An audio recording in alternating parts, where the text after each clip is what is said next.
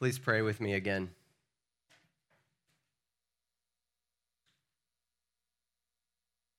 Triune God, Father, Son, and Spirit, glorify yourself in our hearts. Make us to worship and adore you as only you deserve, for only you are worthy. Use the power of your word to cause us to see you for who you are,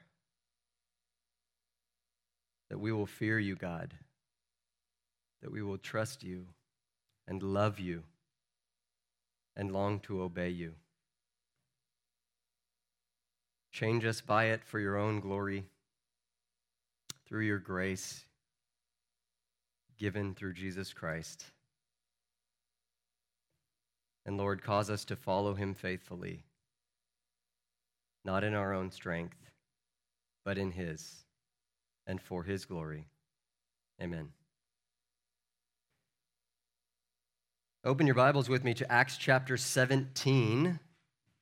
That's where we are in our sequential exposition of the second book in a series by, we believe to be the physician Luke.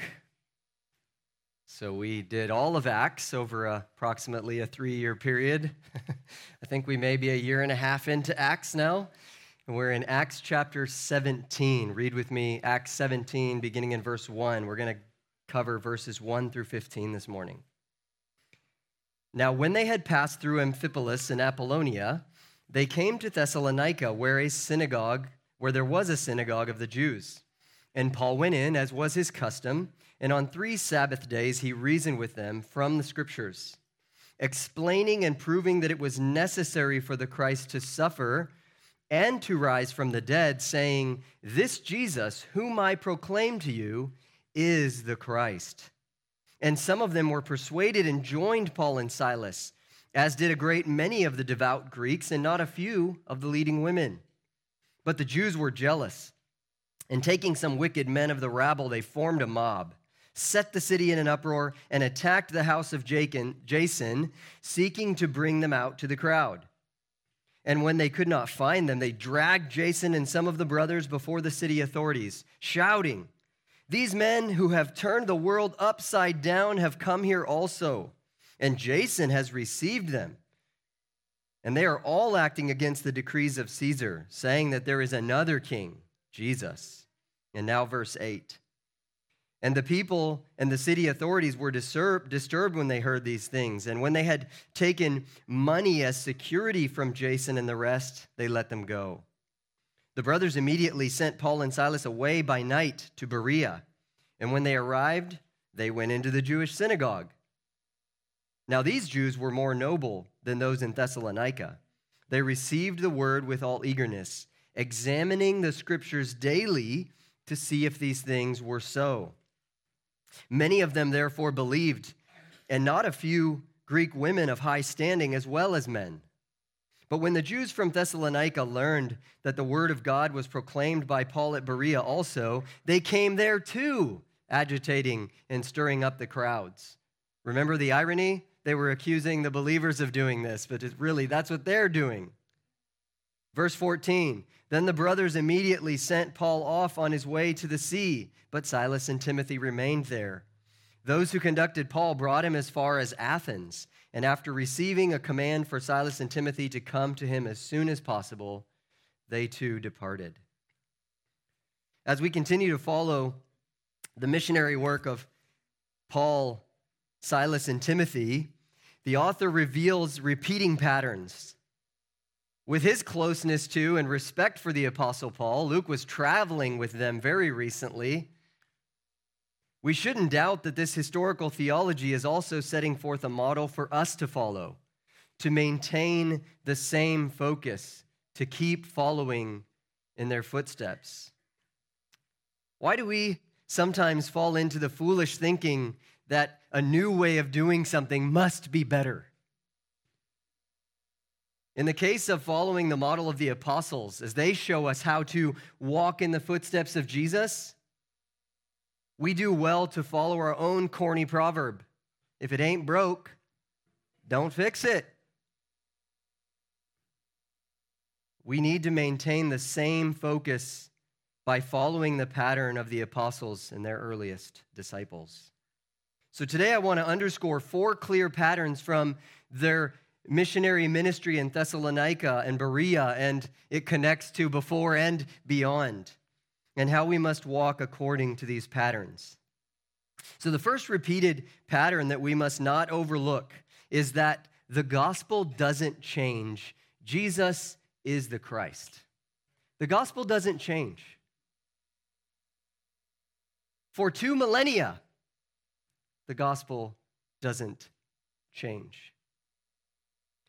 Because God proved that Jesus is Lord through his sinless life and his miraculous power while he was in public ministry, and then climactically through his sacrificial death and his vindicating resurrection and his heavenly ascension, it shouldn't surprise us that such is the same gospel that Peter preached, and Stephen preached, and Philip, and, and Paul, and every other Christ follower who faithfully proclaims the only means to be right with God and receive eternal life. Jesus is the Christ. Paul preached the same gospel. Now, I, I have this map for you that's the map that we've used several times of the second missionary journey, but for, for right now, you're just looking at it to, to have an overall view of this part of the world. So if you look over on the right, you'll see where I'm beginning. I'm beginning at Damascus. Remember Paul's Saul's conversion? Paul preached the same gospel in Damascus and in Jerusalem and in Cilicia and Syria, near where he's from in Tarsus, in that intervening period of 12 to 14 years. And then with Barnabas, he preached the same gospel when he was sent out from Antioch, and he preached the same gospel in Cyprus, and again in Pisidia, and the same gospel in Iconium, and Lystra, and Derbe. Now he's in missionary service with Silas, and they are preaching the same gospel that Jesus is the Christ in Philippi and Thessalonica and Berea, and the same gospel will go forth to Athens and Corinth and Ephesus and on and on. Through hardship and trial, whether well received or persecuted, the same gospel. The locations and the audiences would change, but the gospel would not. Paul would one day preach this same gospel in Rome before the highest human authorities. This gospel declares that we stand under God's authority. He has proven that Jesus is Lord. This gospel declares that we must submit to God's rule and repent from sin and turn to Jesus for salvation. If the gospel doesn't change, then the required response doesn't change either. And so we find this same gospel and this same expectation in Acts chapter 17. Look back in your Bible at verse 1. The missionaries now leave Philippi and they travel through Amphipolis and Apollonia to reach Thessalonica. Following along this Macedonian segment of the Egnatian Way, which was an important east west Roman road, each of these cities would have been a, a very full one day journey on foot from one to the next. And so they'll continue one to the next and make their stop to preach in Thessalonica. Now, this city was the capital for the Roman government in Macedonia, and it was under Roman authority, of course, and it was an important Roman port city along the Via Egnatia. Now, when, when Paul and Silas are, and Timothy are chased out of Thessalonica in verse 10, they go down to Berea and there begin again with a similar pattern, proclaiming that Jesus is the Christ. We are proclaimers of the same message Jesus is the Christ. We are witnesses to the same gospel as the Apostle Paul. This Jesus, whom I proclaim to you, is the Christ. Maintaining the same gospel is of critical importance because we cannot alter the gospel without losing it entirely. We cannot alter the gospel without losing it entirely. As one author writes, if Jesus is not proclaimed as Israel's Messiah and, and the Savior of humankind, who died instead of and for the benefit of sinners, making forgiveness of sins and eternal life possible for sinners who come to faith in Jesus, then such news will always be a different gospel than the one that Paul and the other apostles were proclaiming. And as Paul himself insists, a different gospel is no gospel at all. Galatians 1 6 and 7. And so we must proclaim as Paul does, and, and explain and prove and defend that God's good news for us is Jesus. And this good news exposes the bad news. It was necessary for Christ to suffer and rise from the dead because we are dead in our trespasses and sins, Ephesians 2 1, unless he accomplishes for us what we cannot do for ourselves. We'll come back to those themes, but for here, for this part, we are proclaimers of the same message Jesus is the Christ. There is no other. The second pattern, which is especially clear in the ministry to Thessalonica and Berea, is that the scriptures are trustworthy, authoritative, and effective. The Holy Scriptures can be trusted. What things do you trust? Do you rely on? Do you know that are always right and always secure, always worthy of your highest admiration and complete trust? The Word of God can be trusted.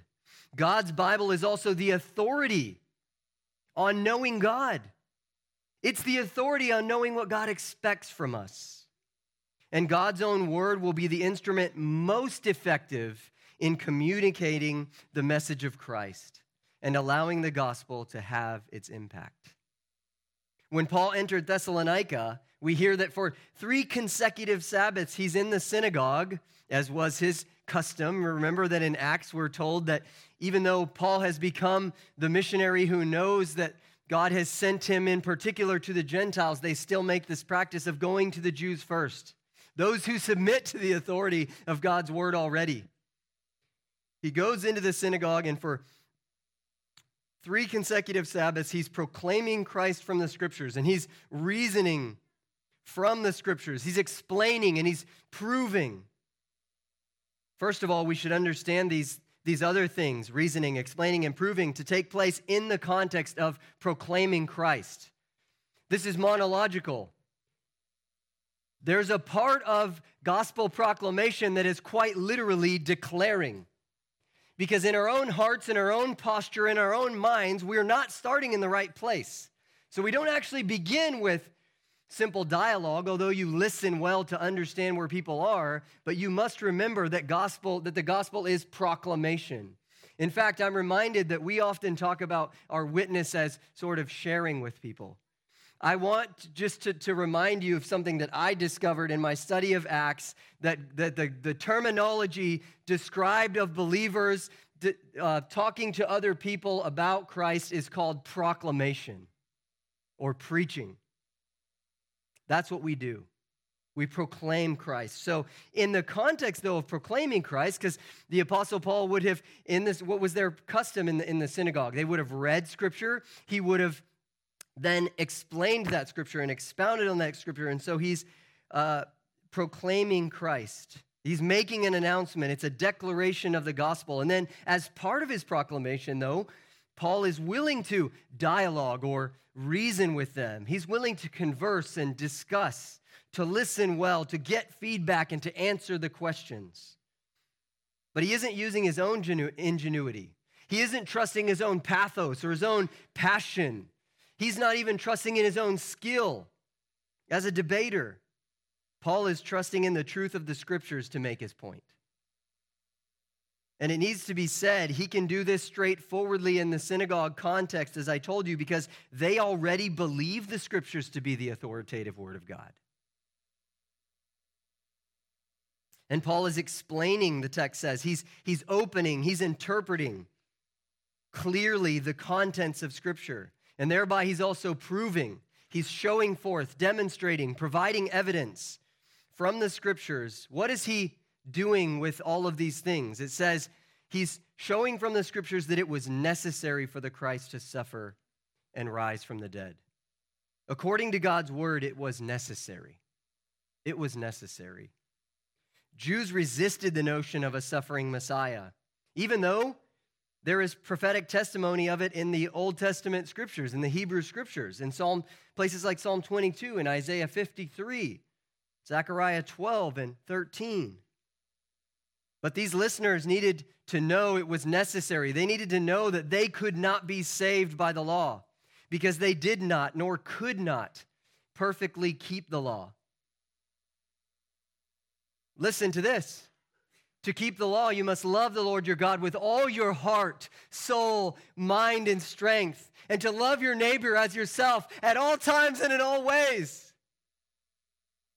You've done that, right? No, we have not. They had not. To stumble at any point in keeping the law, James tells us, is to be guilty of breaking all of it. And in that context of James 2:10, James says in verse 9, even showing favoritism, partiality, that would be breaking God's law.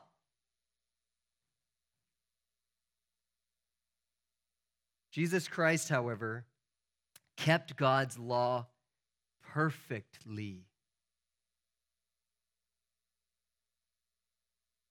In Adam, we sin. In Christ, we can be made righteous because of his righteousness. What Adam didn't do, what you can't do, what Israel wouldn't couldn't do, even with the law. Christ has done for us. So that he could become the spotless lamb, a perfect sacrifice, unblemished by sin. His perfect life and his atoning death on a cross was necessary.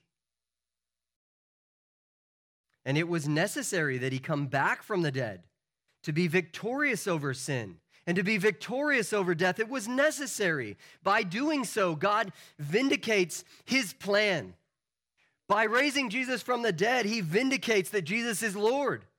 And by raising Jesus from the dead, he vindicates that by faith in him, we can truly be forgiven of sin and granted right standing with God based on his righteousness for us. It is the scriptures that declare Jesus as God's only means of salvation. This word, this Bible, is God's revelation of himself, his plan, his gospel. It is authoritative, it is trustworthy, and it is effective. Some Jews, the text tells us, were persuaded they were convinced to trust and obey, and, and they joined with Paul and Silas, as did a great many of devout Greeks, God-fearers, and not a few of the leading women. In the Greco Roman world, it had already become not uncommon for some women to hold influential or prominent positions, and such was particularly true in Macedonia. Now, the pattern and value of the authority of the scriptures is reinforced in a unique way in Berea. Look again at verse 11. Now, these Jews were more noble than those in Thessalonica. They received the word of God with all eagerness, examining the scriptures daily to see if these things were so. Luke calls these hearers in Berea more noble because they listened well. They received the teaching eagerly.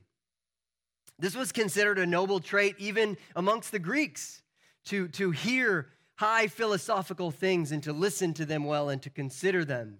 But Luke here says they are noble because they listen well and they receive it eagerly. And then another important aspect of their being noble in, in an internal sense is that they examined the scriptures daily. They analyzed in careful detail. They studied with rigor to see if what Paul said was truly consistent with the authoritative word of God. And if Paul is doing his job, actually declaring the truth of the gospel to them from the scriptures, what will they find when they examine the scriptures? Wow. Would you look at that? So, too, in Berea, the scriptures are effective Many of them therefore believed, with not a few Greek women of high standing as well as men. I think there should be no question that Luke sets this example from the Bereans as a pattern for us to follow, carrying on into today with all forms of things that we might be taught.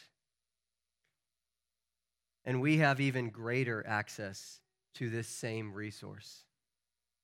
You have excellent translations of the Bible in the English language. The Word of God. One author makes the application of the principle plain for us. As the Jews of Berea examined Paul's teaching, testing its authenticity and relevance on the basis of its agreement with Scripture, so Christians examine the preaching and teaching of pastors and evangelists on the same basis, with Scripture now including the words of Jesus and the apostles, the New Testament. But without such examination, if we don't examine what we hear according to the Scriptures, if we do not test it according to the Scriptures, then the loudest preacher, or the preacher who works with the lowest common denominator, who is most exciting, who has the greatest following, with no guarantees that what he preaches as gospel is indeed the Word of God, that's whom we're inclined to follow. Therefore, we don't simply profess the authority of Scripture. It's not just something we talk about, like this is an important doctrine. It is, but we study it to know and obey its content. We believe what God says. And what God says is what is best. You can't even trust your own feelings. You know that, right? You know, when I'm struggling with a heart issue, I know that I must recognize that my feelings, because of a sinful nature that is still within me, my feelings will lie.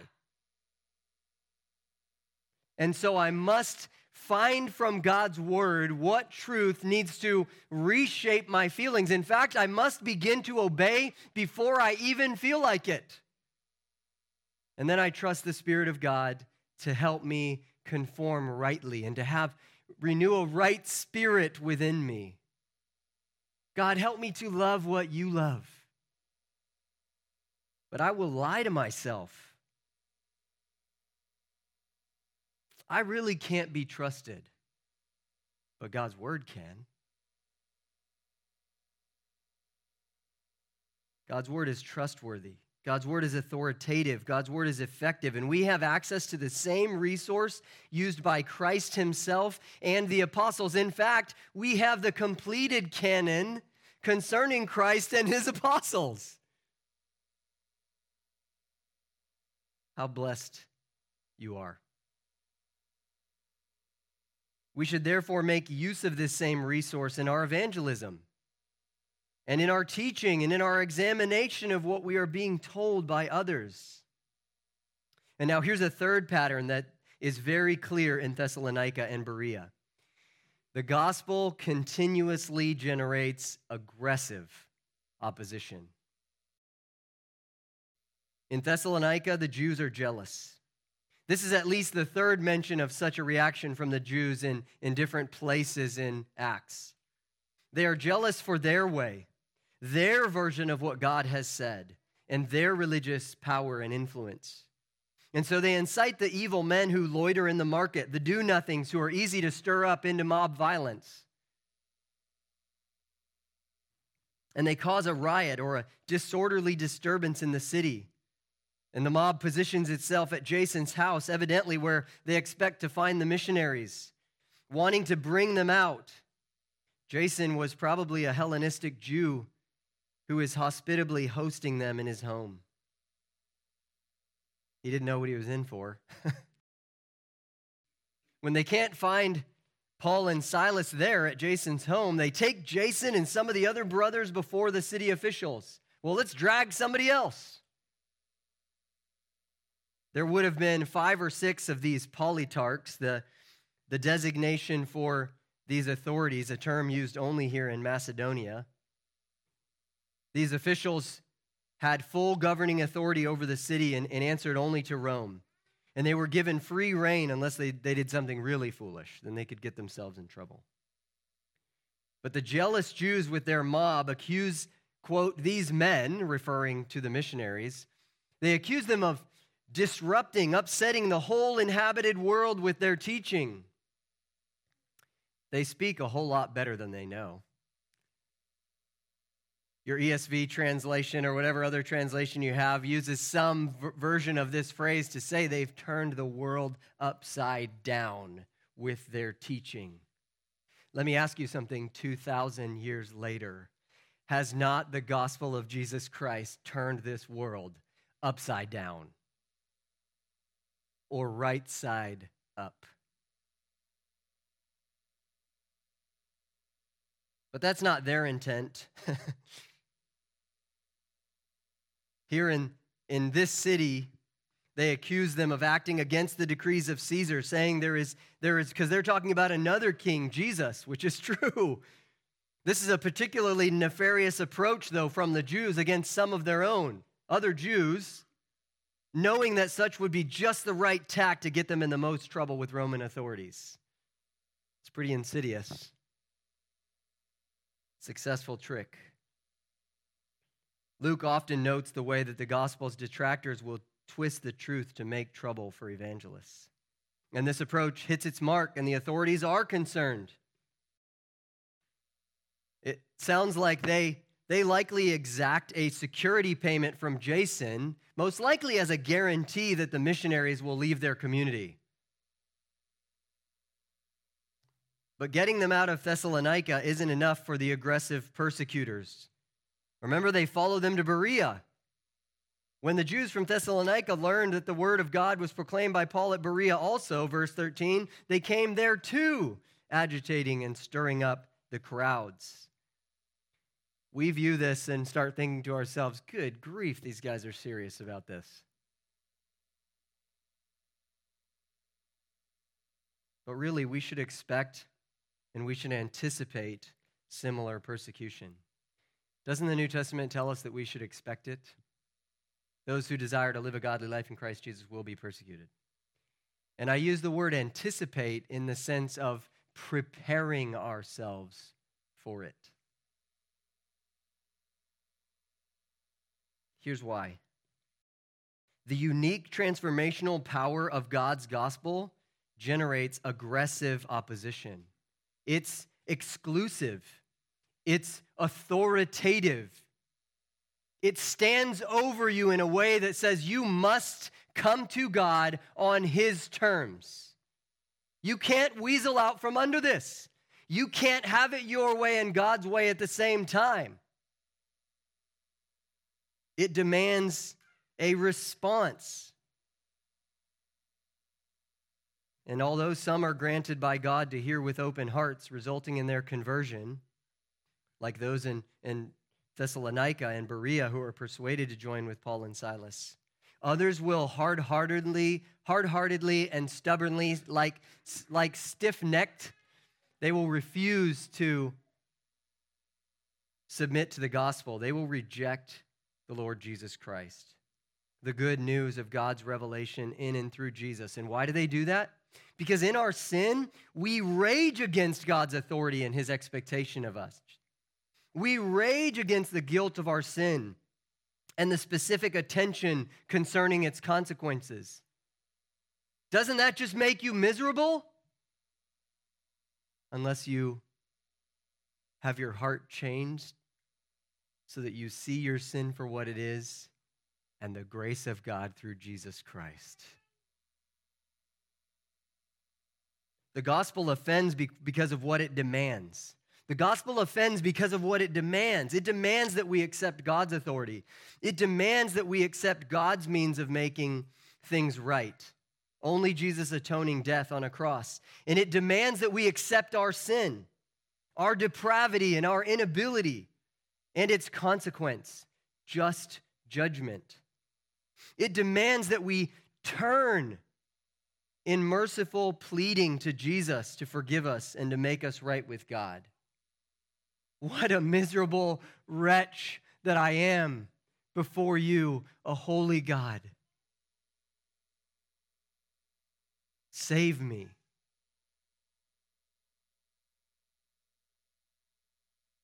And this resistance comes from the religious and the non religious alike. As the Bible tells us, a stumbling block to Jews and, and nonsense to Greeks. To the worldly religious, and I'm calling it worldly religion because if it isn't specifically what God says, then it's worldly. To the worldly religious, even the way the Jews have, have gone in this context, it offends them because they can never be good enough. It offends their sense of rightness, and God is declaring that as insufficient. To the worldly wise, it offends their self trust and their self love, that their worldview is based on falsehood.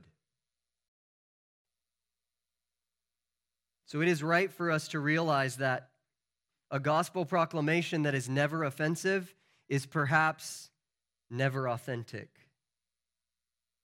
Let me quote this from Eckhard Schnabel again.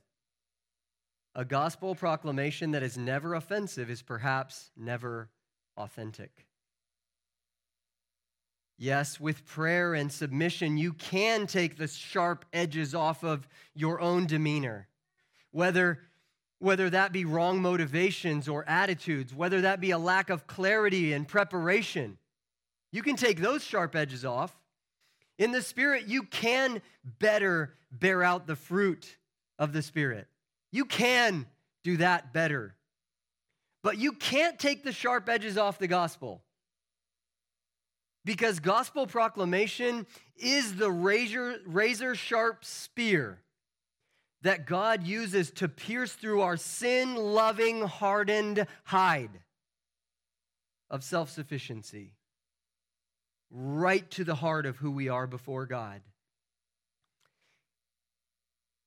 If you don't already have it memorized, I encourage you to memorize this text and to meditate on it. Hebrews 4 12 and 13. For the word of God is living and active. The word of God is sharper than any two edged sword. The word of God pierces to the division of soul and spirit, of joints and marrow. The word of God discerns the thoughts and intentions of the heart. And verse 13. And memorize this one too and no creature is hidden from God's sight. But all are naked and exposed to the eyes of him to whom we must give an account. What does that second verse mean?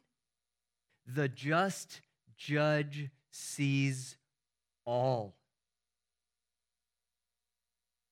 You can't wiggle out from under God's authority and justice.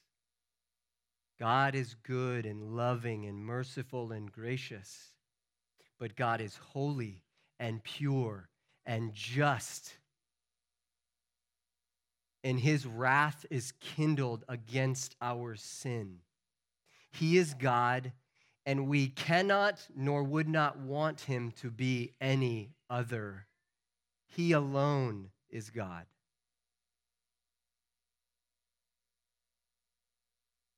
So, see how this has been building. The gospel message is unchanging. It is trust, the trustworthy and authoritative scriptures are effective for proclaiming that gospel. And those who resist the word of God, penetrating them like a surgeon's blade, are doing so at their own eternal peril. Jesus wants to heal you, Jesus wants to free you, Jesus wants to forgive you. He wants to make you clean so that you can stand in God's presence. Will you kneel to him today? But as has always been and always will be, that Jesus is the narrow gate leading to the narrow way. The path of destruction is wide and many are taking it. The demand of the gospel that Jesus is the only way and that he is the ultimate authority to whom we must kneel will always be met with some aggressive opposition. Therefore, Christ's church abides in him, and his people stick together to serve him in the midst of harsh resistance.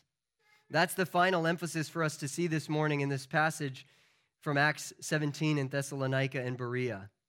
Very briefly, be reminded that Christians care for one another because of our commitment to Christ. We are linked arm in arm. We are literally members one of another. We have each other's backs. We fight for each other's growth and for one another's perseverance. We love one another. We warn one another about the deceitfulness of sin. We spur one another on toward love and good deeds. In Thessalonica, these Jews who are persuaded, they join with them. They cast their lot in with them, associating their lives with whatever becomes of this community in Christ. As did a great many of the devout Greeks and not a few of the leading women. What an eclectic blend the church is made up of. We always joke around that we hang out with fellow Christians, and these are people we probably would hang out with in no other context. What an eclectic blend God brings together. But we are one in Christ. Joining together with Paul and Silas for these believers proves to be of no small consequence. Jason, in particular, takes a lot of heat for playing host to the missionaries, Paul, Silas, and Timothy and some of the other brothers with him. They have indeed bound their lives together with God's people, persecution and all. The believers there, most of them new followers of Christ, act swiftly and courageously to send Paul and Silas away at night to Berea. They're cooperating, helping. Then again, from Berea, the, the Christians pr- protect Paul, possibly having received some hint of the mob's intent against him. He's the primary one at risk as the vocal leader, so they send him off toward the sea. Here's this smaller map again. Since Silas and Timothy remained behind in Berea, it doesn't take long, long for Paul to feel the lack of, of these men, his teammates in ministry. And so they send for them to reunite with him in Athens. We must have the same care for one another. It will always be the case that when we are pressed by outside forces, our minor differences will fade away and we will stand together. We come from different backgrounds, we come from different experiences. We are multicolored, multi generational, multi ethnic, multilingual body of Christ.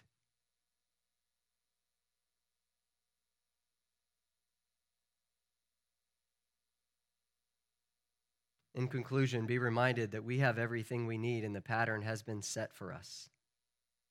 So, whether we are considering our focus for ministry as a local church, or whether we're teaching those who are hopefully to be sent out from us what we are to prioritize, we do well to emphasize these four things again and again. The gospel doesn't change. Jesus is the Christ, there is no other way. The scriptures are trustworthy, authoritative, and effective. We love them and we lean on them and we learn from them and we live them.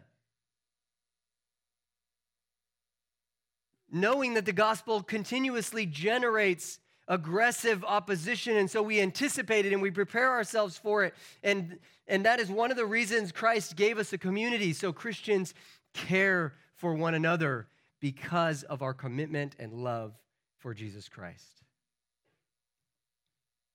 Let's pray together as the praise team returns.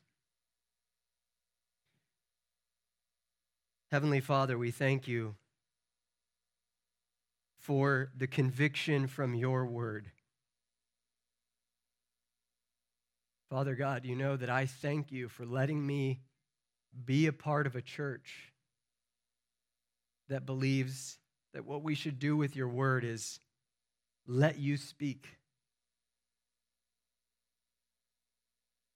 We pray that you will continue to use us this way. Help us to, to teach others the same. Father, thank you for so many faithful believers in churches who are, in fact, doing this same thing. And God, we pray for the conviction of those who, who, who maybe are true believers, but they aren't following this, this uh, pattern we pray for your conviction in their lives so that they will follow these patterns. And Lord, we pray especially for those who call themselves the, the church but are not.